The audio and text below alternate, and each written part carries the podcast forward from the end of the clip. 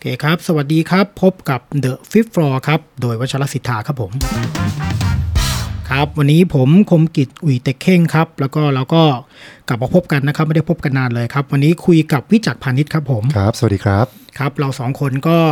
ห่างหายไปทำภารกิจต่างๆนะครับ ได้ข่าวว่าคุณวิจักรก็ไปรีทรีตยาวมาเป็นไงบ้างครับ ครับ เพิ่งได้ไปเข้ารีทรีต35 วันอ่ามาฮะครับอ่าฮะก็เป็นโอกาสที่ดีที่ได้เอาคำสอนที่ ไปรับมาจากอาจารย์ริชจี้นะครับผมเพิ่งไปหาอาจารย์ริชจี้มาเมื่ออาต้นปีที่ผ่านมาอ่าฮะนะครับ ก็ก็เลยได้จังหวะที่จะลองเอาคำสอนมหามุตราเข้าไปฝึก 35 วันนะครับอือฮึแล้วก็ได้ทดสอบอาสถานที่ที่เราใช้ในการภาวนาในสังฆะด้วยนะเป็นบ้านรีทรีตที่อ่าเราเพิ่งมีนะฮะก็จะทำให้คนในสังฆะเนี่ยได้มีอ่าพื้นที่ในการเข้าไปฝึกเงียบ ของตัวเองนะครับ อันนี้ผมก็ได้ไปใช้ที่นั่นเป็นครั้งแรกด้วย ก็ดีมากครับดีมาก ๆ รู้สึกว่าเป็นช่วงเวลาที่ทำให้ผมเกิดความเข้าใจหลายอย่าง ว่าตลอดเวลาที่ฝึกวัชรยานมาเนี่ยมาถึงตรงนี้เนี่ยก็เกือบ20 ปีแล้วนะก็รู้สึกว่าเออมันทำให้จิ๊กซอว์หลายๆอย่างเนี่ยมันเริ่มเห็นเห็นเป็นภาพมากขึ้นครับว่าเส้นทางทางจิตวิญญาณทั้งหมดที่พอมันลีดมาถึงวัชรยาน มันก็ย้อนกลับมาหาความเรียบง่ายนะ อยู่ที่ครั้งเนี้ยมันทำให้ผม คล้ายๆ complete ไอตัว loop นะ cycle ก็คือ วัชรยานกลับมาหาหินยานอีกรอบหนึ่งทอนกลับมาสู่ความเรียบง่ายบางอย่างของการฝึกปฏิบัติ แล้วก็อ่าอาจจะย้อนกลับมาหาสมถะวิปัสสนาในแบบที่ได้ผ่านการอ่าฝึกฝนบางอย่างในวัชรยานมาแล้วอย่างเงี้ยครับก็น่าสนใจนะครับ เพราะครับว่าเวลาเราพูดถึงการฝึกฝนปฏิบัติภาวนาเนาะอืมเอ่อบางคนก็คิดว่าพอไปถึงปลายทางและไปถึงวัชรยานถ้ามองว่าเป็นเป้าหมายอะไรเงี้ยครับก็ก็ไม่วกกลับมาฝึกอะไรที่เป็นพื้นฐานแล้วอะไรเงี้ยนะแต่ว่า สิ่งที่ตั้มพูดก็คือคล้ายๆ มันมีลูปของมันใช่ไหมครับครับการย้อนกลับมาสู่ตัวที่เป็นรากฐานสำคัญอะไรเงี้ยครับครับมันมันทำให้เห็นเลยครับว่าไอ้ตัววิธีการต่างๆ ที่เราอาจจะตื่นตาตื่นใจกับวัชรยานนะอือฮึมันคืออุปายวิธีอืมนะฮะแล้วไอ้อุปายวิธีเนี่ยสุดท้ายแล้วเนี่ยนะฮะถ้าเราเข้าใจจริง ๆ มันก็คือเป็นตัวเครื่องมือหรือตัวพาหนะนะฮะที่พาให้เราเนี่ยเข้าไปใกล้ชิดกับธรรมชาติของจิตใจของเราอือฮึนะฮะมันไม่ใช่ตัวที่เราจะไปยึดมัน ไปด้วยพาไปด้วยอะไรเงี้ยนะฮะสุดท้ายเราก็ต้องถอดถอนในตัวอุปายะเหล่านั้น ไปสู่ความเรียบง่ายในการเฝ้ามองดูจิตใจของเราตามปกตินะฮะซึ่งผมคิดว่าเออมันเป็นอะไรที่เออมันลึกซึ้งมากเลยนะ ที่โอ้โหเราฝึกนะฮะเรื่องสัทนาฝึกเรื่องเทพยิตามต่างๆ ฝึกเรื่องเออโยคะต่างๆ ฝึกเรื่องเออมนตราต่างๆแต่สุดท้ายแล้วเนี่ยมันก็คือการ เฝ้ามองดูธรรมชาติของจิต การตระหนักรู้ในธรรมชาติของจิต ซึ่งก็คือสิ่งที่เราฝึกกันตั้งแต่ขั้นอ่าพื้นฐานนะฮะไม่ว่าจะเป็นผู้สาสายไหนก็ตาม ผมคิดว่าอันเนี้ยเป็นเรื่องสำคัญที่เราไม่ควรจะไปแงหลงอยู่กับ ความตื่นตาตื่นใจแค่ข้างนอกนะอ่าอืมสีสันอะไรเงี้ยใช่ไหมใช่ใช่เออเราเพลิดเพลินกับสีสันความตื่นตาตื่นใจความประหลาดใจต่างๆใช่ไหมคครัรับบแต่ว่าสุดท้ายแล้วเนี่ยมันก็ต้องกลับมาสู่ความเรียบง่ายใช่ไหมครับครับเหมือนที่ตุงปาลิมุเชมักจะพูดว่า don't forget หินยานใช่ไหมอ่าครับครับใช่ใช่คือสุดท้ายแล้วเนี่ยไม่ว่าเราจะฝึกอะไรก็ตามใช่ไหมครับตัวรากฐานเนี่ย มันก็เป็นสิ่งที่สำคัญมาก ๆด้วยครับแล้วก็นอกจากที่ตั้มไป retreat มาแล้วเนี่ยก็เพิ่งจบคอร์สอืมหินยานคอร์สด้วยนะครับใช่อันนี่ก็น่าสนใจมากเลยอืมครับอันนี้ก็เป็นอ่าวิชาแรกเลยครับ คือจริง ๆ แล้วผมมีไอเดียที่อยากจะพัฒนาตัววัชรสิทธาเนี่ยไปสู่การผลิตหลักสูตรบางอย่างขึ้นมานะครับจริงๆวัชรสิทธาเนี่ยเราตั้งใจอยากจะทำเป็นสถาบันอืมแล้วอ่าสถาบันเนี่ยผมคิดว่าหัวใจของมันอย่างหนึ่งก็คือการพัฒนาหลักสูตรนะฮะในเชิงวิชาการด้วย แน่นอนนะเรามีเวิร์กช็อปต่างๆ ที่ดำเนินมา 7 ปีนะครับแล้วก็มีคลังของความรู้หรือประสบการณ์ ทางจิตวิญญาณมากมายนะครับ แล้วก็ทำให้อ่าผู้คนเนี่ยรู้สึกว่าเออมันมีประตูทางเข้าหลายแบบเนาะที่จะเข้ามาสู่โลกอ่าภายในอย่างเงี้ยนะก็คืออ่าพุทธศาสน์วัชรยานเนี่ยมันก็มีองค์ความรู้บางอย่างนะครับ ที่ผมคิดว่าถ้าเราอยากจะไปลึกซึ้งกับมันเนี่ยมันจำเป็นจะต้องมีด้านทั้งปริยัติ นะฮะปฏิบัติแล้วก็ปฏิเวทนะฮะปริยัติก็คือการเรียนในแง่ของอาวิชาการนะฮะเพื่อที่เราจะได้มีมุมมองวิวบางอย่างที่ถูกต้องนะฮะแล้วก็นำไปสู่การถกเถียงนำไปสู่การวิพากษ์นำไปสู่การพูดคุยนะฮะใครควร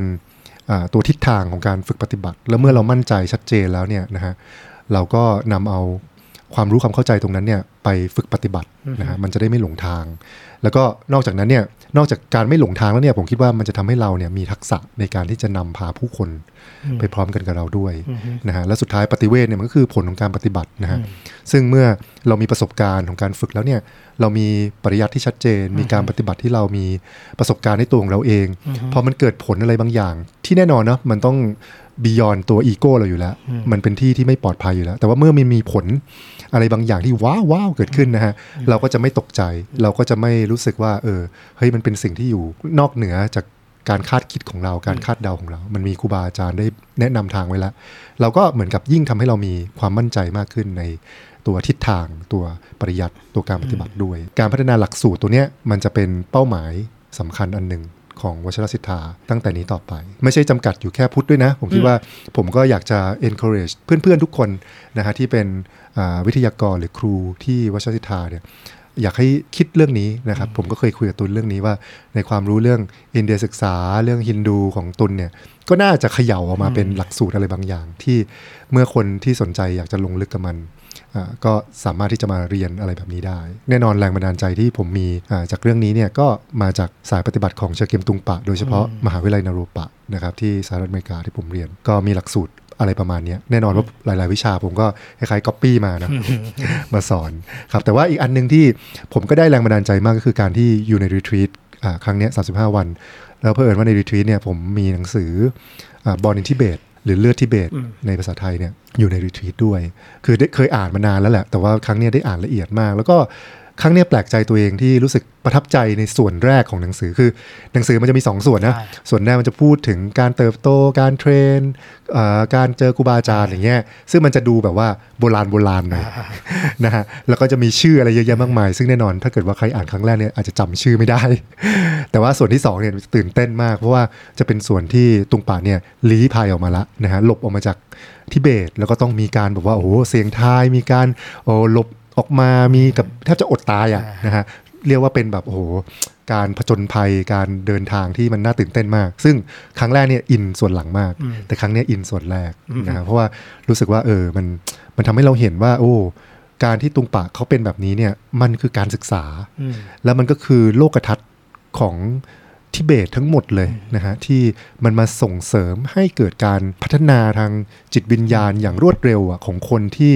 มันได้รับพรเนาะได้รับโอกาสนะฮะในการที่จะอ่าฝึกปฏิบัติ แล้วก็พัฒนาตัวเองไปเป็นพระโพธิสัตว์ หรือว่าไปเป็นครูบาอาจารย์เนี่ยทุกอย่างอะมันมา support ตรงนี้หมดเลย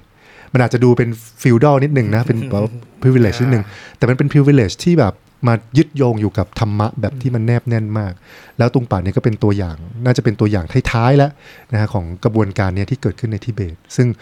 อันหนึ่งที่ผมประทับใจมากก็คืออาการสร้างโรงเรียนปริยัติธรรมนะครับ ซึ่งเอ่อหลักสูตรปริยัติธรรมเนี่ยทุกวัดในทิเบตเนี่ยก็จะมีเหมือนกับเป็นเลก a ซี่อ่านะฮะของวัดนั้นว่าเอ้ยโรงเรียนปริยัติธรรมที่ไหนเนี่ยที่แจ๋วๆแล้วสามารถที่จะคอลเลกคำสอนได้มากมันดึงดูดทั้งในแง่ของตัวเท็กซ์ด้วย แล้วก็ตัวครูบาอาจารย์ที่เป็นคนสอนเป็นคนนำทางเหล่านั้นด้วย ผมคิดว่าเนี้ยมันเป็นอะไรที่น่าตื่นเต้นมากในทิเบตเขามีความเอาจริงเอาจังนะฮะกับสิ่งที่เขาได้รับ แล้วสิ่งที่มันเหมือนกับว่าเป็น oral tradition ด้วยเนาะคือมันมีสองส่วน ส่วนแรกเนี่ยผมตื่นเต้นมากกับการที่ ทุกครั้งที่เขาจะให้ใครอ่าน text อะไรที่มันยากๆเนี่ยครูบาอาจารย์จะต้องให้สิ่งที่เรียกว่าเป็น transmission นะครับเขาเรียกว่าเป็น text transmission คำพีร์อะไรก็ตามเนี่ยจะต้องมีมีการให้ transmission อย่างเงี้ยก็อาจจะเขาอาจจะเรียกว่าลุงนะก็คือเหมือนกับว่าคุณจะอ่าน text อะไรอ่าฮะแต่คุณจะเรียนอะไรเนี่ยครูจะต้องอ่านรอบหนึ่ง แล้วคุณก็จะเหมือนกับอารมณ์มาอ่านตามนะฮะอันนี้คือ permission ละแล้วพอคุณรับอันนี้ไปเนี่ยไม่ใช่ว่าคุณรับเล่นๆนะ คุณต้องเอาไปศึกษาให้ทะลุทะลวงเลย คุณต้องไปเข้ารีทรีตแล้วก็นั่งพิจารณาเท็กซ์นั่งพลิกใบลานเนี่ย ทีละใบทีละใบ จนสุดท้ายคุณมั่นใจว่าคุณสามารถจะ transmit ไอ้ text เนี่ยต่อไป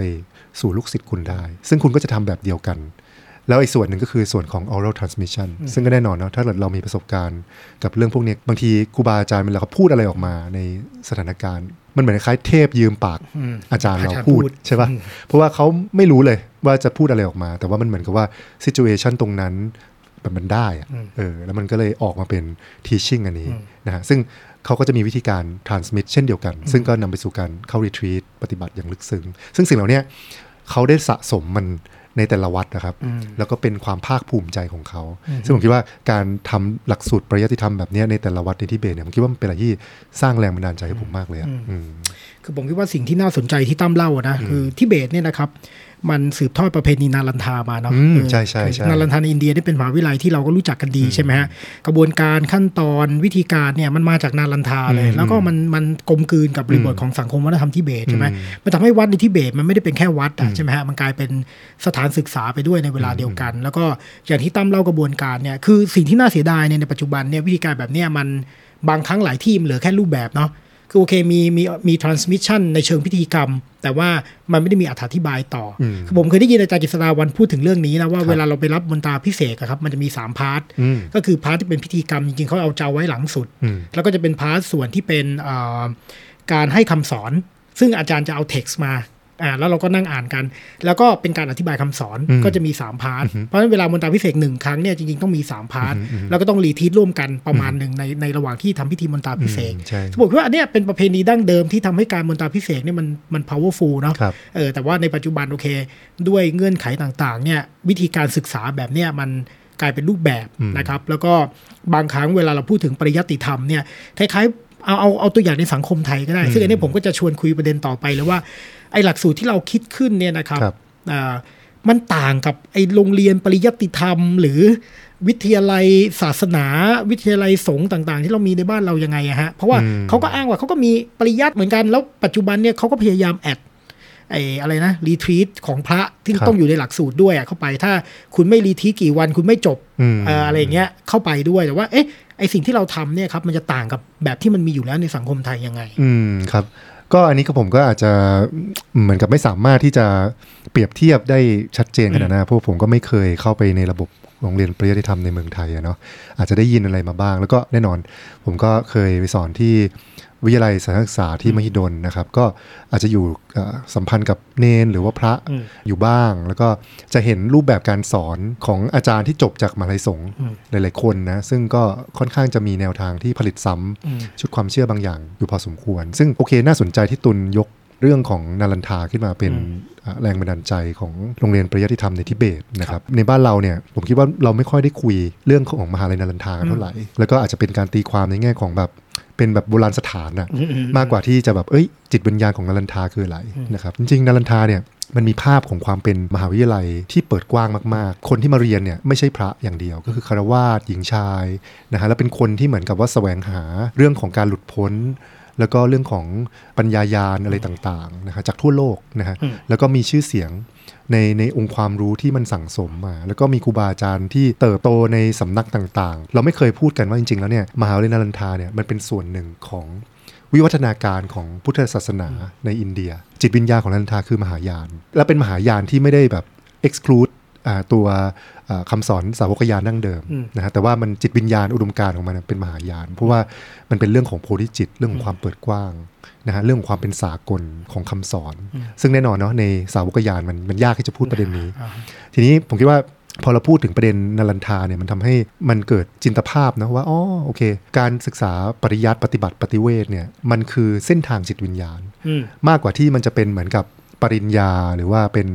พูดง่ายๆคือเป็นหลักสูตรทางโลกนะครับคือแน่นอนเราทำสมมติเราจะทำหลักสูตรปริยัติธรรมที่วชิรศิทธาเนี่ยมันอาจจะมีการเทียบเคียงว่าเออเราต้องการจะทำอะไรที่แบบเหมือนกับเป็นดีกรีหรือเปล่าคนมาเรียนแล้วก็คล้ายๆ หารายได้ด้วยอะไรเงี้ยแต่ส่วนตัวผมคิดว่าไม่นะผมคิดว่าผมอยากจะเอ่ออยากจะสร้างหลักสูตรเนี่ยสำหรับคนที่อยากจะเดินทางสู่การหลุดพ้นอืมแล้วจะมีเหมือนเบสิกที่ดีให้เขานะฮะ ว่าเออเขาจะศึกษาคำสอนแต่ละระดับแต่ละขั้นเนี่ยแล้วก็เท็กซ์ต่างๆเนี่ยเพื่อที่จะมาสนับสนุน ให้เขาเกิดความมั่นใจบนเส้นทางที่เขาจะเดินไปสู่การหลุดพ้นบางคนบอกว่า เอ้ย เราจะเดินบนเส้นทางสู่การหลุดพ้นในบ้านเราก็จะมีความเชื่อว่าปริยัติไม่ต้องเอาอืมปฏิบัติไปเลยอืมนะฮะอืมซึ่งส่วนตัวผมอะผมไม่แนะนำนะครับเพราะว่าในปัจจุบันเนี่ยเราแน่ใจได้อย่างไรอะ ว่าไอ้สิ่งที่เราปฏิบัติเนี่ยหรือว่าสำนักที่เราเข้าไปแบบมีศรัทธาแบบนั้นเนี่ยมันจะไม่ได้เป็นศรัทธาแบบมืดบอดอืมนะครับถ้าเราไม่มีการศึกษา มันก็จะเหมือนง่ายมากเลยที่เราจะเชื่อในตัวบุคคลเนาะยิ่งเราปฏิบัติไปเนี่ยบางทีมันอาจจะกลายเป็นว่าเราไปยึดติดนะฮะแนวทางอะไรบางอย่างที่เขาว่านำทางอันนี้ให้แก่เรา ซึ่งสุดท้ายเนี่ยผมคิดว่ามันจะกลายเป็นอุปสรรคใหญ่มาก ๆ ของผู้ปฏิบัติที่เราจะไม่รู้ตัวเลยว่า เราได้ไปยึดอยู่ในความจริงสูงสุด ในรูปแบบเดียว จากที่ผมแบบศึกษาปริยัติธรรมแบบสากลแบบที่เออมีในโลกตะวันตกเนี่ยนะฮะที่มหาเนรปะเนี่ยผมรู้สึกเลยว่าเออมันทำให้ผมมีความเหมือนมั่นใจตัวเองบางอย่าง ว่ามันเป็นความรู้มันเป็นการศึกษา แล้วมันเป็นเหมือนกับเมท h ดโลจีบางอย่างที่ผมใช้ในการพินิจพิเคราะห์นะสมมติอะยกตัวอย่างเราเราก็คุยกันบ่อยอย่าง ปรากฏการณ์ใน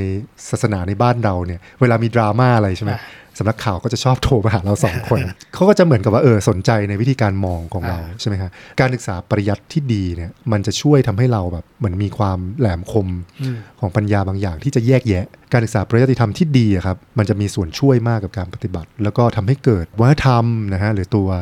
สเปซของการอยู่ร่วมกันบางอย่างอะที่มันน่าสนใจ ซึ่งผมคิดว่านั่นน่ะคือคือผลลัพธ์ หรือปฏิเวทคือเราพยายามจะเอ่อปลุกไอตัวธรรมะที่มีชีวิตให้มันกลับมา ธรรมะที่ทำงานอยู่กับชีวิตของผู้คนทำงานกับความทุกข์ร่วมสมัยทำงานกับวัฒนธรรม กล้าถามกล้าวิพากษ์วิจารณ์ แล้วแน่นอนนะผมคิดว่าเรื่องพวกนี้มันไม่ใช่ว่าอยู่ๆเราก็จะคิดจะทำขึ้นมา มันก็มีคนที่เขาค่อยๆริเริ่มสิ่งเหล่านี้มาก่อนแล้วอย่างอาจารย์สุรักษ์นะครับอย่างพี่ประชาที่เพิ่งเสียชีวิตไปนะฮะก็คนเหล่านี้ก็ เหมือนเป็นตัวอย่างเนาะของคนที่พยายามจะทำให้ตัวพุทธธรรมมีชีวิต แล้วก็พยายามจะสร้างหลักสูตรอะไรบางอย่างขึ้นมา เพื่อทำให้มันเกิดความครบถ้วนของตัวเนื้อหานะฮะอันนี้ก็คือสิ่งที่ผมคิดว่า ก็อยากทำนะ แล้วผมคิดว่ามันไม่รู้สิมันมันเหมือนกับที่ตุนว่า เราไม่ค่อยมองไอตัวฟังก์ชันของศูนย์ปฏิบัติธรรม หรือว่าตัววัดเนี่ยว่าเป็นสถาบันการศึกษา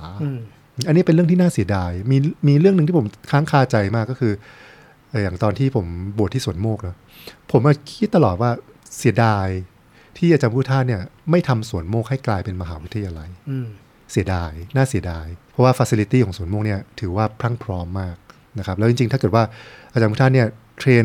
คนสักนิดหนึ่งนะครับ แล้วก็ อาจจะคอนเน็กกับผู้คนที่หลากหลาย ก็ซึ่งก็มีอยู่แล้ว อย่างอาจารย์สุรักษ์อย่างเครือข่ายของอาจารย์สุรักษ์ก็มีหลายคนที่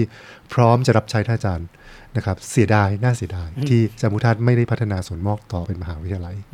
ซึ่งยังคิดเลยนะฮะ ถ้าเกิดว่ามีคนในสวนโมกสนใจนะฮะ ผมไปใช้ได้นะครับ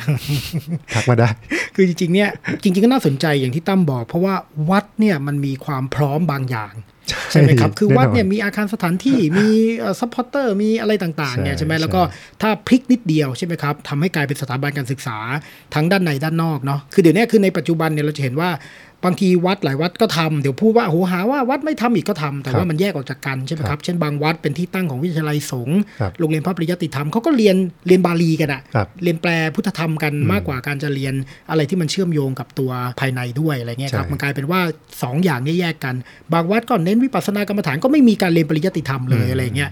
กลายเป็นว่ามันมันน่าเสียดายตรงเนี้ยครับ มันแยกออกใช่จากกันใช่ใช่มันเป็นเรื่องของการมองในระยะยาวเนอะอืมว่าเราจะสืบต่อจิตวิญญาณของพุทธธรรมยังไงอืมซึ่งแน่นอนสิ่งเหล่านี้ผมคิดว่าคนในอดีตเขาคิดกันมาแล้วอืมแล้วก็เขาลองทำกันมาแล้ว คือถ้าเราไม่มีโรงเรียนปริยัติธรรมแบบนี้นะฮะมันจะเกิดอะไรขึ้น ผมคิดว่ามันก็คือสภาพปัจจุบัน มันจะเป็นลักษณะแยกๆสำนักกันอืมแล้วก็แต่ละสำนักเนี่ยตอนนี้ก็ไม่ได้มีการศึกษาตัวเท็กซ์อะไรมากนัก นอกจากคำสอนของครูบาอาจารย์ตัวเองอืม ยกตัวอย่างสวนโมกก็ศึกษางานอาจารย์พุทธทาสฝั่งของอาจารย์ชาก็ศึกษางานอาจารย์ชา อาจจะมี cross กันบ้างเล็กน้อยก็อ่านหนังสือธรรมะของกันและกันอืมแต่มันไม่มีใครดึงตัว essence บางอย่าง แล้วก็มาคุยกันในแง่ของหลักการ มันจะได้ช่วยให้มองกว้างขึ้น คือผมคิดว่าเรื่องนี้มันเป็นเรื่อง คล้ายๆเทคนิคการสอนนะมันเป็นเรื่องของการศึกษา แล้วบางทีผมรู้สึกว่าในในทางการปฏิบัติเขาจะค่อนข้างรู้สึกเหมือนกับว่าค่อนข้างดูแคลนเรื่องพวกนี้อยู่พอสมควรว่ามันไม่ได้นำไปสู่การหลุดพ้นนะอ่าฮะแต่ผมว่ามันไม่จริงไงอืมผมรู้สึกว่าเฮ้ยจริง ๆ แล้วแบบระวังนะไอการที่ปฏิบัติดุยๆไปเนี่ยแล้วเราไม่มีตรงนี้เลยเนี่ยมันอาจจะไม่ได้การันตีว่าเราเดินไปถูกทางอะแม้ว่าเราจะเดินตามอาจารย์ก็ตามนะมันเหมือนมันติดอาวุธทางปัญญาบางอย่างให้กับตัวเราเอง ในการที่เราคล้ายๆเหลา อาวุธของเราให้แหลมคมด้วย เพราะเวลาเราเจออุปสรรคเจออะไรต่าง ๆ เองเนี่ยมันก็เป็นประสบการณ์ของเราเองที่เราต้องจัดการหรือว่าดีลกับมันอย่างเงี้ยในหนังสือบอลในทิเบตเนี่ยนะฮะเขาก็พูดถึงประวัติศาสตร์ช่วงหนึ่งของทิเบตนะช่วงประมาณศตวรรษที่ 17 16 อะไรเงี้ยนะฮะคือช่วงนั้นน่ะจะเป็นช่วงที่มันมีสงครามนะครับแล้วก็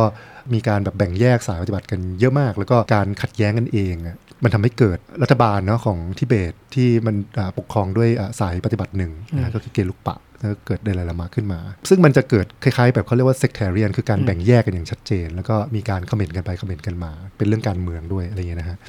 แล้วก็มีครูบาอาจารย์สองคนนะฮะซึ่งมีอิทธิพลมากในยุคศตวรรษที่ 19นะฮะก็คืออาสายเคนเซเนาะใช่ไหมฮะอ่าจำยังเคนเซวังโป แล้วก็จำกรคองโทรโลโดทาเยนะฮะเป็นสองคนสองสองพระสองรูปที่สร้างเรียกว่า remake movement เป็นการข้ามสายปฏิบัติเพื่อไป เก็บเกี่ยวคำสอน แล้วก็แน่นอนเนาะมันไม่ใช่เป็นการสะสมอย่างเดียว แต่ก็คือไปเรียนจริงตั้งใจที่จะถ่ายทอดคำสอนเหล่านี้ต่อ ทั้งในแง่ของปริยัติแล้วก็ปฏิบัติ ซึ่งมันก็มีอันหนึ่งที่เชอเกมตุงปะเนี่ยเขาเล่าว่าตั้งแต่เขาอายุประมาณ 13-14เนี่ยเขาก็จะเป็นเหมือนกับทายาทเป็นดามาแอร์ของคำสอนชุดหนึ่งนะฮะซึ่งจริง ๆ แล้วก็มาจากนี่แหละเอ่อจำยังเคนเซวังโปนี่แหละที่เป็นคนที่รวบรวมคำสอนนี้เป็นชุดคำสอน เรียกว่า ที่ที่เราเคยเล่ากันว่ามันเหมือนกับว่ามีสัทนาแบบเยอะมากอะยี่ตำเยอะมากอยู่ในนั้นอะไรเงี้ยแล้วก็ใช้เวลาประมาณเดือนหนึ่งในการที่จะ give transmission ทั้งหมดอะไรเงี้ยอะไรแบบเนี้ยครับ มันมาจาก movement อันนี้ ซึ่งนะฮะคนทั้งสองคนเนี่ยได้สร้างจิตวิญญาณของโรงเรียนปริยัติธรรมที่มันรุ่มรวยกลับเข้ามาในทิเบต อย่างตุงปาเขาก็เล่าให้ฟังถึงวัดที่เปาปุงของจำกรคองโทรนะครับว่าวัดนั้นนะก็จะมีเอกลักษณ์แล้วก็มีจุดเด่นเรื่องของการเป็นโรงเรียนปริยัติธรรมที่มีคนสนใจมากอะไรแบบเนี้ย จิตวิญญาณแบบเนี้ยอยากให้มันกลับมาในบ้านเรา ไม่รู้ตุนคิดยังไงกับเรื่องนี้ ผมอินไปคนเดียวแล้วเปล่าคือคือผมเห็นว่าน่าสนใจครับ เพราะว่าอย่างที่บอกว่าณปัจจุบันเนี่ยเราพบว่ากระบวนการเรียนปริยัติธรรมเนอะอย่างที่เราคุยกัน แล้วก็การปฏิบัติเนี่ยมันถูกแยกออกจากกันอืมนะครับด้วยไม่ว่าจะเป็นเอ่อวิธีคิดอะไรบางอย่างเนี่ยที่ทำให้สองอย่างเนี่ยมันแยกออกจากกันว่าในสังคมไทยเนี่ยเราเห็นปรากฏการณ์ที่มันชัดมากใช่คนปฏิบัติก็ไม่เอาปริยัติเลย มองว่ามันเป็นอะไรลุงลังคนเรียนปริยัติก็เรียนเพื่อจะไต่เต้าไปสู่ อะไรบางอย่างที่เป็นเป้าหมายในทางยศศักดิ์มากกว่าการเรียนพุทธธรรมครับใช่ไหมครับก็คือเรียนบาลีเรียนอะไรอย่างเงี้ยแล้วพอจะมาทำอะไรที่มันกว้างขึ้น มันก็กลายเป็นว่าเอาพระมาเรียนทางโลกอะใช่เอาวิชาทางโลกเข้าไปอยู่ในมหาลัยสงฆ์ใช่แค่เนี้ยใช่ซึ่งมันมันไม่ได้มีมุมมองอะไรแบบแบบพุทธธรรมเลยอะใช่ใช่จริงๆคือพยายามจะอัดวิชาที่มันดูชื่อเป็นพุทธธรรมนะพุทธนิติศาสตร์อะไรเงี้ยโดยท่าทีมันก็อาจจะยังไม่ใช่ขนาดนั้น มันเป็นแค่การการเอ่อเอาอะไรเนี่ยเข้าไปผสมผสานกันเฉยๆอะอืมแล้วมันก็ มันก็เกิดสิ่งที่น่าหวัดหวันอีกปรากฏการณ์หนึ่งก็ไอความสุดโต่งสองข้างเนี่ยพอบางครั้งมีผู้ศึกษาตัว text มันก็กลายเป็นว่ากระโดดเข้าไปคลุบตัว text ไว้ โดยที่ยึดมั่นโดยไม่เชื่อมโยงกับประสบการณ์ตัวเองเลยอะเช่นเอ้ยเรามีประสบการณ์อะไรก็ไม่รู้แต่ว่า text พูดแบบเนี้ยใช่คือผมคิดว่ามันกลายเป็นอีกกระแสหนึ่งในสังคมไทยมาก ๆ ที่การศึกษาพุทธธรรมมันดันไปเป็นเรื่องของการยึดติดตัว คัมภีร์ใช่เนาะยึดติดสำนักครูบาอาจารย์มากกว่าการมองประสบการณ์กว้างๆ แล้วก็มีความเปิดกว้าง อันนี้ก็จะเป็นสิ่งที่น่ากลัวอันหนึ่งแล้วก็ท้าทายด้วย แล้วผมคิดว่าการที่เราจะทำ ตัวหลักสูตร พุทธศาสนา พุทธศาสตร์ศึกษาร่วมสมัยเนี่ยมันก็จะไปคลายความยึดมั่น หรือความสุดโต่งที่มันปรากฏอยู่หลาย ๆ แบบที่มันเกิดขึ้นตอนนี้ ใช่ใช่อันนี้เคยคุยกับอาจารย์สุวรรณาเรื่องนี้ คืออาจารย์สุวรรณาเนี่ยก็ไม่ใช่เป็นผู้ปฏิบัติครับใช่ไหมฮะเขาเป็นนักวิชาการ แต่อาจารย์สุวรรณาพูดเรื่องหนึ่งน่าสนใจแกบอกว่าเวลาเราพูดถึงปัญญาเนี่ยมันก็คือปัญญาอันเดียวกัน แล้วปัญญาเนี่ยมันถูกฝึกมาได้หลายแบบ ฝึกมาจากการปฏิบัติก็ได้ ฝึกมาจากการที่เราคิดใคร่ครวญอย่างลึกซึ้ง การอ่านการวิเคราะห์อย่างนี้ก็ได้ ปัญญาที่เกิดขึ้นจากการฟังตั้งใจฟังจริง ๆ อยู่ในเพรสเซนต์ของใครบางคนจริง ๆ มันก็เกิดปัญญาอีกแบบหนึ่งขึ้นมา เวลาเรามีปัญญาแบบเนี้ยแล้วเราใช้ในการทำอะไรก็ตามเนี่ยมันก็จะมีความลึกซึ้งมากกว่าคนปกติเราอ่านหนังสือเล่มเดียวกัน เราก็จะดึงอะไรบางอย่างออกมาไม่เหมือนกันแล้วเวลาเราเรียนกับใครเนี่ยนะครับสมัยเนี้ยเขาก็แอสไซน์ครูให้เรานะเราก็ไม่ได้ตามหาหรอกว่าใครมีปัญญา ผมผมรู้สึกว่าคนสมัยเนี้ยเขาไม่ได้สนใจเรื่องปัญญาเท่าไหร่แต่ว่าจริงๆนะมันเป็นเรื่องสำคัญจริง ๆ ก็คือว่า เวลาเราเรียนกับใครแล้วเนี่ยเราเห็นว่าคนคนเนี้ยเขามีปัญญามากกว่าเราอะจริงๆมันต้องตื่นเต้นนะว่าประมาณว่าเฮ้ยทำไมเขาอ่านเรื่องเดียวกันแล้วเขาแบบเขาไปไกลแบบอ่าเปิดกว้างมากเลยอย่างเงี้ยมันมีกระบวนการที่ progressive บางอย่างในการมองอย่างลึกซึ้งของเขาอะซึ่งเวลาเราเจอคนแบบเนี้ยอืมเราต้องไปสังเคราะห์ออกมาให้ได้อืมว่าเขาอะเรียนยังไงเขาอ่านยังไงใช่ไหมฮะแล้วก็จะมีครูบาอาจารย์บางคนน่ะที่เขาสามารถจะถ่ายทอดกระบวนการอันเนี้ยได้ ใช่ไหมฮะอย่างอาจารย์สุวรรณาเป็นต้นเขาก็ฝึกนักเรียนได้ใช่ไหมคุณไม่ต้องภาวนาก็ได้ แต่ว่าพอคุณอ่านเท็กซ์แล้วเนี่ยมันมี progressive ของการลงลึกนะเข้าไปในเท็กซ์บางอย่าง แล้วมันก็มีการแบบว่าต้องทำงานนะอย่างหนักข้างในเหมือนกันเนาะซึ่งอาจารย์สุวรรณาเนี่ยสามารถทำอะไรแบบนี้ได้ พอมันเป็นหลักสูตรขึ้นมันเป็นกระบวนการขึ้น มันสามารถส่งต่อได้นะ เป็นวิธีการที่เราสามารถจะแบบสอนกันได้อะซึ่งสิ่งเหล่านี้ครับ มันจะเป็นเรื่องที่น่าเสียดายมากว่ามันมียุคสมัยหนึ่งนะที่มีคนคนเนี้ยเขาสามารถแสดงให้เราเห็นวิธีการ รูปแบบอะไรบางอย่างที่น่าสนใจ แล้วมันไม่มีคนแบบ capture สิ่งนี้ไว้อะเราก็ต้องเหมือนกับว่ารอให้ผู้มีบุญมาเกิดอีกเข้าใจปะแต่ถ้าเกิดว่าเราสามารถจะ capture สมมติอะ capture สุวรรณาเนี่ยให้มาอยู่ในแบบวิธีวิทยาบางอย่างเนาะ ทั้งในแง่ของชีวิตและในแง่ของคำสอน มันก็จะกลายเป็นอะไรที่ living beyond ชีวิตของสุวรรณา เช่นเดียวกันกับครูบาอาจารย์ทั้งหลายอะใช่ไหมอย่างเราอ่านโยคาจาราอ่าของวสุพันธุนะฮะเราอ่านอ่าอ่ามัธยมิกของอานาคารชุน เราอ่านชีวิตคำสอนของเชอเกียมตุงปักนะฮะเราอ่านพุทธทาสสิ่งเหล่านี้มันต้องมีคนสอนนะคือมันเป็นเรื่องใหญ่ที่เราจะต้องแบบเอาชีวิตและคำสอนนะของ ธรรมะที่มีชีวิตและจิตวิญญาณในยุคสมัยนั้นนะมามาเรียนกันต่อมาถกเถียงกันต่อ แล้วมันจะทำให้มันเกิดเนี่ยชีวิตที่มันบียอนช่วงเวลาของคนคนหนึ่งที่แค่แบบเกิดแล้วก็ตาย คือมันไม่รู้ดิผมรู้สึกว่ามันพอเราอ่านในบอลอินทิเบตอะเราเรารู้สึกว่าเอออันเนี้ยมันรู้สึกเกิดแรงบันดาลใจขึ้นมา ว่าคนสมัยก่อนเนี่ยเขามองพวกคำสอนพวกเนี้ยมันไม่ใช่วัตถุไงอืมแต่ว่ามันเป็นความรักมันเป็นสิ่งที่เหมือนกับว่าเรารู้สึกว่ามันแบบมันมีค่ามากอะแล้วมันต้องแบบ เราไปรับอะไรมาแล้วอะเราต้องฝึกปฏิบัติเข้าใจมันอย่างท่องแท้จนเราสามารถจะถ่ายทอดต่อได้ แล้วเวลาเราสามารถจะส่งผ่านสิ่งเหล่านี้ซึ่งมันเป็นนามธรรมมากๆเลยเนาะจิตวิญญาณเนี่ยส่งต่อได้เนี่ยมันเป็นอะไรที่แบบฟินมากทั้งในแง่ของแบบอ่าครูนะในแง่ของสิทธิ์นะและในแง่ของแบบครอบครัวของสายปฏิบัตินั้นด้วยอะไรอย่างเงี้ยผมคิดว่าไม่รู้นะมิติเนี้มันดูหายไปอะอืมทีนี้อันนี้ถามในเชิงรายละเอียดนิดนึงนะครับเกิดว่าสมมุติว่าเอ๊ะเราเริ่มมีแรงบันดาลใจที่จะทำอ่า พุทธศาสตร์ศึกษาร่วมสมัยขึ้นมาอย่างเงี้ยนะฮะวิชาหรือแนวทางการเรียนการสอนในจินตนาการที่เราตั้งไว้เนี่ยมันจะหน้าตาประมาณไหนครับตั้มอืมอืมก็อันนี้ก็จริง ๆ เราก็เพิ่งจบคอร์สชีวิตและคำสอนของเชอเกียมตรุงปะกันไปนะซึ่งผมก็จำได้ว่าตุนก็ raise ประเด็นนี้ขึ้นมาว่าการที่ generation แรกของลามะเนี่ยของทิเบตเนี่ยจะเดินทางไปสู่โลกตะวันตกแล้วไปสอนเนี่ยเขาก็มีวิธีการสอนได้หลายแบบมากใช่ไหมฮะ แล้วแน่นอนความน่าตื่นตาตื่นใจของทิเบตเนี่ยมันก็จะเป็นเรื่องของอ่ามนตราเป็นเรื่องของพิธีอภิเษกเทพต่างๆ ซึ่งนะถ้าเราประกอบกับทังก้าที่สวยงาม มันก็ยิ่งน่าตื่นตาตื่นใจศิลปะอะไรต่างๆ ใช่ไหมฮะในแง่นั้นน่ะมันเชื่อมโยงกับวัฒนธรรมทิเบตอืมอย่างเหนียวแน่นมาก แต่ตุงป่าลื้อทุกนั้นออกไปหมดเลย เขาไม่ได้สอนอะไรเกี่ยวข้องกับเรื่องพวกนั้นเลยในในโดยเฉพาะในช่วงปีแรกๆ สิ่งที่เขาสอนแนวทาง ที่เอ่อเราได้คุยกันในคลาสนั้นนะก็คือเขาเลือกแนวทางไตรยานขึ้นมานะหินยานมหายานวัชรยาน โดยที่เขามองว่าการเทรนในเส้นทางจิตวิญญาณ เพื่อจะให้ผู้ปฏิบัติเนี่ยไปถึงการปฏิบัติในขั้นวัชรยานได้เนี่ยคุณต้องเริ่มต้นตั้งแต่จุดเริ่มต้นอืมของการทำงานกับตัวเองนะครับซึ่งตุงปะเน้นย้ำในเรื่องของการ ทำ sitting meditation นะฮะ การเข้าดาตุน ซึ่งก็คือการฝึกปฏิบัติเป็นเดือน คือตุงปะเน้นว่ามันต้องค่อยๆ progress ขึ้นไปเป็นลำดับ หินยานไปสู่มหายาน แล้วมหายานก็จะต่อยอดไปสู่วัชรยาน อันนี้มันก็น่าสนใจว่าทำไมตุงปะถึงเลือกวิธีการนี้นะครับ ก็ไม่รู้ตุนอยากจะขยายความตรงนี้ไหมว่า เออสำหรับตุนมองเห็นแบบสิ่งที่ตุงป่าเลือกใช้ในการสอนเนี่ยว่ามันน่าสนใจยังไง คือผมคิดเร็วๆนะตอนนี้นะคือวิธีการแบบไตรยานเนี่ยมันน่าสนใจตรงที่ว่าแต่เดิมเนี่ยเรามักคิดว่าพุทธธรรมสามแบบเนี่ยหรือคำสอนสามแบบเนี่ยใช่ไหมครับมันมีมันแยกออกจากกันนะอืมใช่ไหมว่าเออพอเป็นหินยานก็เป็นแบบหนึ่งใช่ไหมแยกกันทั้งตัวคำสอนอุดมการณ์ท่าทีวิธีการอะไรเงี้ยแต่ว่าตุงปราบแสดงให้เห็นว่ามันไม่ได้แยกออกจากกันผมคิดว่าเนี่ยสำคัญมากเลยเพราะว่าไอ้ความเข้าใจผู้ปฏิบัติที่เห็นว่าสิ่งนี้มันไม่ได้แยกออกจากกันปุ๊บเนี่ยมันก็จะเกิดกระบวนการเนาะไม่งั้นมันเหมือนกระโดดฮะกระโดดไปเกาะหนึ่งไปเกาะหนึ่งเกาะหนึ่งอะไรเงี้ยแต่ว่าไม่ใช่จริงๆมันเชื่อมร้อยต่อกัน คือผมคิดว่าการกระโดดไปโดยที่มันไม่เชื่อมต่อกันเนี่ยมันก็มีความอันตรายใช่ไหมเช่นเมื่อกี้ตั้มพูดถึงความตื่นตาตื่นใจเนาะคือไม่งั้นเนี่ยวัชรยานเนี่ยมันจะกลายเป็นความตื่นตาตื่นใจที่คนจะมุ่งไปสู่อันนั้นอะ มากกว่าอยู่กับรากฐานที่มั่นคงอะ แล้วปราศจากรากฐานที่มั่นคงครับผมคิดว่าเราไม่สามารถจะบรรลุเป้าหมายอะไรได้เลยในพุทธธรรมอีกสองระดับอะอืมคือแม้กระทั่งในระดับมหายานใช่ไหมครับใช่ถ้าเราไม่เคยไม่เคยเข้าใจเนาะคำสอนในระดับหินยานมาก่อนเนี่ย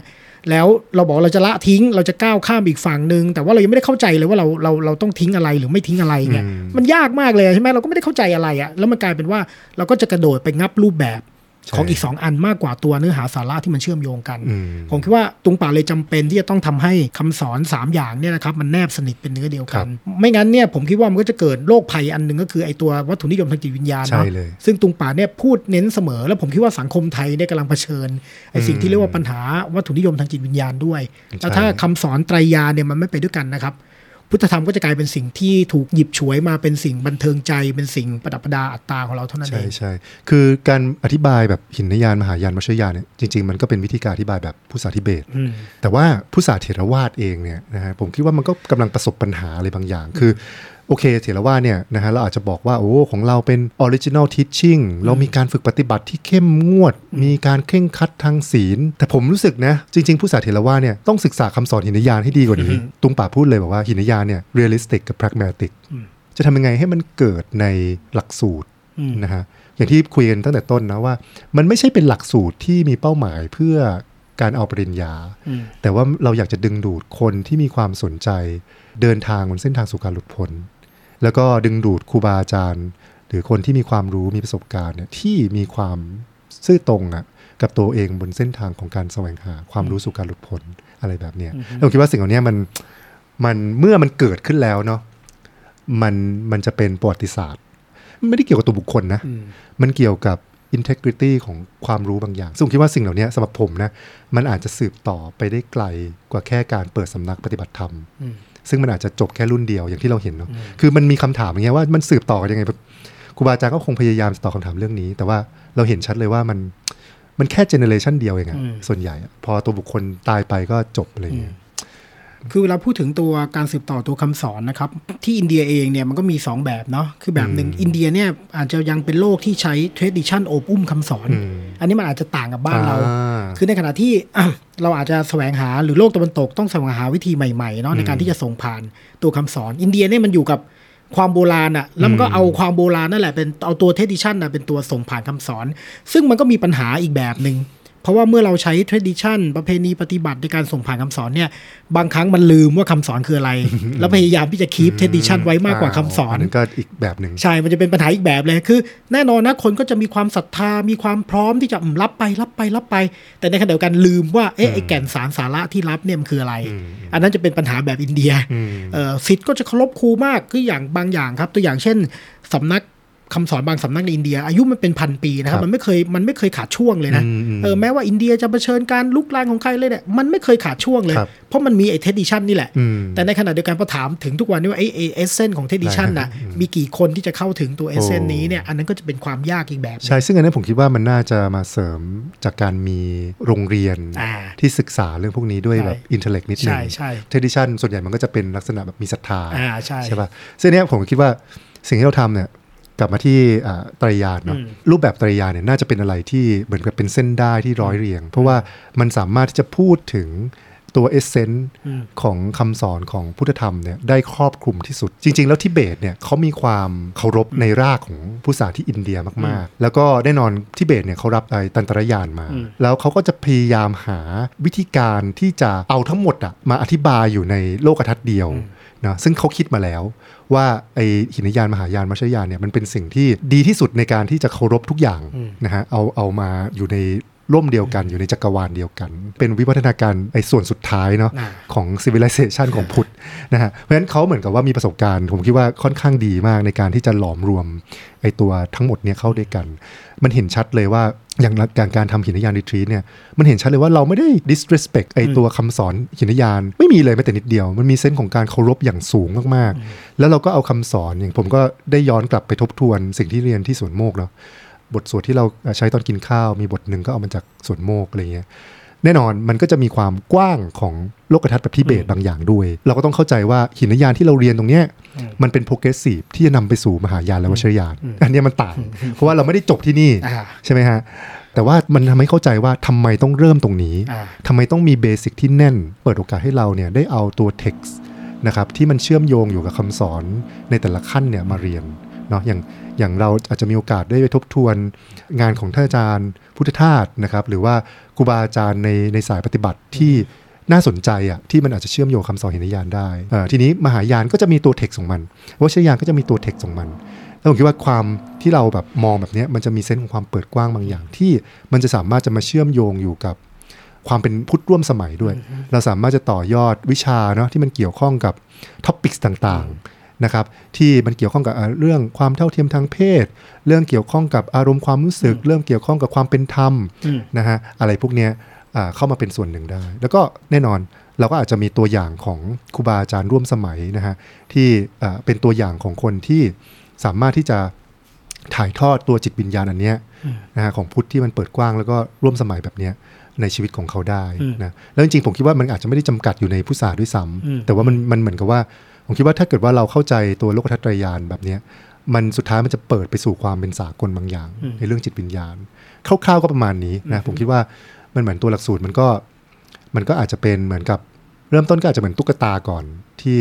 วางโครงไว้นะฮะแต่ว่าก็ยังไม่รู้นะว่าใครจะสอนอะไรได้บ้าง แต่ว่าคิดว่ามันก็จะเหมือนกับมาช่วยๆกันต่อทำให้ไอ้สิ่งเนี้ยมันดูมีชีวิตชีวาอืมนะครับแต่เดิมเนี่ยผมก็สอนคอร์สที่เกี่ยวกับพิธีกรรมเนาะอืมอ่าแต่ว่าส่วนมากก็จะเบสออนทางฮินดูใช่ไหมครับว่ามีมีพุทธบ้างก็คิดว่าอ่าก็อาจจะเข้าไปดูในส่วนพุทธพิธีกรรมอะไรเงี้ยนะครับ ตัวความหมายการอธิบายความหมาย เพราะว่าในปัจจุบันคนก็จะมองว่าเอ้ยพิธีกรรมมันไม่ใช่คำสอนพุทธศาสนามันเป็นสิ่งที่เป็นเปลือกเลยแต่ผมกลับคิดว่ามันมีความสำคัญบางอย่างอืมแล้วก็กลับเข้าไปดูตัวความหมายสาระแก่นสารของมันอะไรเงี้ยอันนั้นก็อาจจะเป็นอันหนึง แล้วก็อาจจะเนื่องจากรู้เรื่องอินเดียเยอะเนาะครัก็บอาจจะอาจจะเชื่อมโยงอืนะมพุทธธรรมรากกับอืมรากกับความสัมพันธ์กับ บริบททางสังคมและคำสอนของอินเดียโดยรวมอะไรเงี้ยอะไรประมาณนั้นนะครับ จริง ๆ มีเรื่องหนึ่งที่ผมอยากจะฝากตุนไว้ก็คือว่า ผมคิดว่ามันเป็นโจทย์เรื่อง tradition เหมือนกันเนาะอืมว่าเราเนี่ยจะสืบต่อคุณค่าของ tradition ต่อไปกันยังไงอืมแล้วมันเหมือนอาจจะถึงเวลาที่เราต้องมาเหมือนแกะตัว tradition เหมือนกันนะว่าอะไรเราควรรักษาไว้อ่าอะไรเราควรจะทิ้งไปใช่ แน่นอนนะสิ่งเหล่านี้มันไม่สามารถจะทำได้แบบเออแบบเหมือนกับฉาบฉวยอะอ่าเพราะว่าเราก็ต้องมี sense ของการเคารพ tradition มากๆใช่ไหมครับซึ่งผมคิดว่าคนหนึ่งที่ทำให้เป็นตัวอย่างก็คือตรุงปะนี่แหละอืมใช่ไหมแต่ว่าเราอาจจะยังไม่ได้มีโอกาสในการแบบคุยกันเรื่องนี้อย่างจริงจังอืมว่า tradition มันคืออะไร มันมี มันมีความหมาย มันมีคุณค่าของมันยังไง แล้วเนี่ย อย่าง อย่างพิธีกรรมต่างๆ ที่แน่นอนนะกว่ามันจะ work เนี่ยอืมมันต้องมีคนเริ่มต้นแล้วก็สืบต่อกันมา จนมันกลายเป็นส่วนหนึ่งของแบบบรรยากาศอ่าใช่ไหมฮะ ซึ่งอันเนี้ยมันไม่ได้เกิดขึ้นง่ายๆ แต่ว่าพอเวลามันคอรัปเนี่ยมันก็คอรัปใช่ เราก็ไม่รู้เหมือนกันแต่ว่าผมคิดว่ามันน่าน่าที่จะเอามาคุยกันเหมือนกันว่าเออมันสิ่งเหล่านี้มันแบบ อะไรที่ยังใช้ได้อะไรที่มันควรจะปล่อยไปอะไรเงี้ยอืมใช่อันนี้น่าสนใจมาก เพราะว่าอันเนี้ยมันคือสิ่งที่เราคุยกันเนี่ยหลายอย่างมันก็ตอบโจทย์กับสังคมที่เราอยู่ไงเพราะว่าเราก็เป็นสังคมที่คอรัปทุกอย่างอะนะประเพณีเทดิชันหรือตัวพิธีกรรมเองเนี่ยตัวสาระแก่นสารของมันเนี่ยมันถูกลืมไปอืมนะครับแล้วก็แต่เราก็ด้วยความศรัทธาเนาะเราก็พยายามจะคีบไว้คีบไว้ก่อนคีบไว้ก่อนคีบไว้ก่อนเนี่ยโดยลืมไปแล้วแหละว่าเราเราทำมันเพื่ออะไรครับผมคิดว่าถ้าเราสามารถไข้ครวน เรื่องพวกนี้ได้จริงจังเนี่ยมันก็จะเป็นประโยชน์ว่าเรามีสิทธิ์ที่จะ คืออีกอย่างหนึ่งอะผมก็คนเนี่ยมักจะกลัวเวลาพูดเรื่องนี้ว่าให้ยฉันมี authority หรือมีอำนาจที่จะไปอ่าตัดทอนพิธีกรรมเหรอฉันมีอำนาจที่จะไปปรับปรุงเปลี่ยนแปลงเหรออะไรเงี้ยผมว่าเราต้องสร้างความตระหนักรู้อันใหม่ว่าอืมเฮ้ยไอประเพณีพิธีกรรมเหล่าเนี้ย เรามีสิทธิอำนาจเนาะในการที่เราจะสามารถทำความเข้าใจมันคือเราไม่ได้ทำเพราะเราเกลียดชังอะหรือเราไม่ได้ทำเพราะเราเบื่อ แต่เราทำเพราะเรามีความเข้าใจจริง ๆ ต่อสาระแก่นสารอืมแล้วเรามีสิทธิ์ที่จะปรับเลือกเฟ้นอะไรเงี้ยได้อยู่อย่างแน่นอน อืมแต่ว่าในสถานการณ์ของสังคมไทยมันน่าสนใจนะว่าสรุปแล้วใครมี authority ใครยังเหลือ authority กันอยู่บ้าง คือโอเคที่เบสเนี่ยมันอาจจะตอบเรื่องนี้ได้แบบ อาจจะซับซ้อนขึ้นเพราะว่าอ่าเขามีรินโปเชไงอ่าแล้วเขามีแบบเจ้าอาวาสที่แบบอยู่ในวัดนั้นจริง ๆ แล้วก็สืบต่อกันในระบบของตุนกูอะไรอย่างเงี้ยแต่ของบ้านเรามันเหมือนกับตอนนี้มันมันมันค่อนข้างจะอยู่ในสถานการณ์ที่น่าเป็นห่วงอืมสุดท้ายมันไม่มีคนที่มี authority จริงจังสักคนนะเออพระที่บวชนานๆ ก็น้อยลงเรื่อยๆ ระบบของการส่งต่อไอตัวมรดกธรรมแบบเนี้ยมันก็ค่อนข้างจะอ่อนมากๆอะไรอย่างเงี้ยนะฮะก็ส่วนส่วนตัวก็ก็ไม่รู้จะเอาความมั่นใจมาจากไหน แต่ว่า ก็บอกตุนเนาะว่ามันก็อาจจะถึงเวลาที่เราต้องทำอะไรกันสักอย่าง แล้วก็คนที่พอจะมีความรู้นะฮะแล้วมี integrity ในการที่จะทำงานเรื่องพวกเนี้ยก็เหลือน้อยลงเต็มที ก็มองไปทางไหนซ้ายขวาก็เพื่อนๆกันทั้งนั้นนะแวดวงนี้นะฮะอ่าก็คุยกับตุลนะฮะคุยกับอาจารย์สุวรรณา คุยกับอาจารย์ชนรงค์หลาย ๆ ท่านที่อาจจะมีความสนใจที่จะมารวมตัวกัน สร้างหลักสูตรนี้ด้วยกันนะครับ ก็ยังไงรอติดตามค่ะก็เรามีความตั้งใจนะฮะในชีวิตนี้นะครับว่า จะทำอะไรสักอย่างหนึ่งเพื่อจะ สารต่อเทดิชันของพุทธธรรมให้มีชีวิตชีวาครับผมต่อไปครับครับผมแล้วก็เราก็ฝากไว้ด้วยนะครับว่าครับวันหนึ่งถ้าหลักสูตรของเราปรากฏเป็นรูปเป็นร่างนะก็เอ่อใครสนใจนะครับ อยากเรียนรู้ก็มาเรียนรู้ร่วมกันอ่าเนาะเราจะได้สร้างพื้นที่การเรียนรู้อีกแบบหนึ่งในสังคมไทย เป็นพุทธศาสตร์ศึกษาร่วมสมัยใช่นะครับที่จะยังประโยชน์ทั้งต่อตัวเองแล้วก็ผู้อื่นด้วยใช่คใช่รับช่วงนี้ก็เป็นช่วงทดลองครับก็จะมีอ่าคอร์สของตุลด้วยพุทคธรับพิธีกรรมครับแล้วก็มีอ่า first turning นะฮะปลายเดือนหน้า ก็ช่วงนี้ก็มีหลายหหลายหลายอันครับที่จะเหมือนกับว่าเป็นตุ๊กตาที่เราวางวางไว้ก่อน ของพี่นัทเนี่ยก็ right speech เนี่ยก็ครับก็เป็นอันหนึ่งเหมือนกันเนี่ยอะไรอย่างเงี้ยครับครับดูได้ตามตารางแล้วก็เหมือนกับคนที่มาเรียนปีนี้เนี่ยอาจจะยังไม่ใช่หลักสูตรทีเดียวอ่าแต่เป็นเหมือนทดลองก่อนอ่าทดองแล้วเราก็จะทดองเริ่มร่างคล้ายๆตัว curriculum ตัว reading ตัว text ตัวอะไรต่างๆ ที่มันต้องใช้อะในการเรียนนะฮะก็อ่า น่าตื่นเต้นนะครับครับผมไม่รู้ตื่นเต้นอยู่คนเดียวหรือเปล่าแต่ผมน่าตื่นเต้นมาก ก็คิดว่าอยากจะชวนตื่นเต้นไปด้วยกันครับนะครับผมแล้วก็คงจะได้ร่วมกิจกรรมกันในอนาคตอ่าครับผมครัโอบเคครับงั้นวันนี้นะครับ ผมกับตั้มวิจักรนะครับ ก็ขอลาไปก่อนนะครับ เรามีอะไรเราก็ไว้คุยกันใน The Fit for โดยวัชรศิทธาครับผมสวัสดีครับ สวัสดีครับ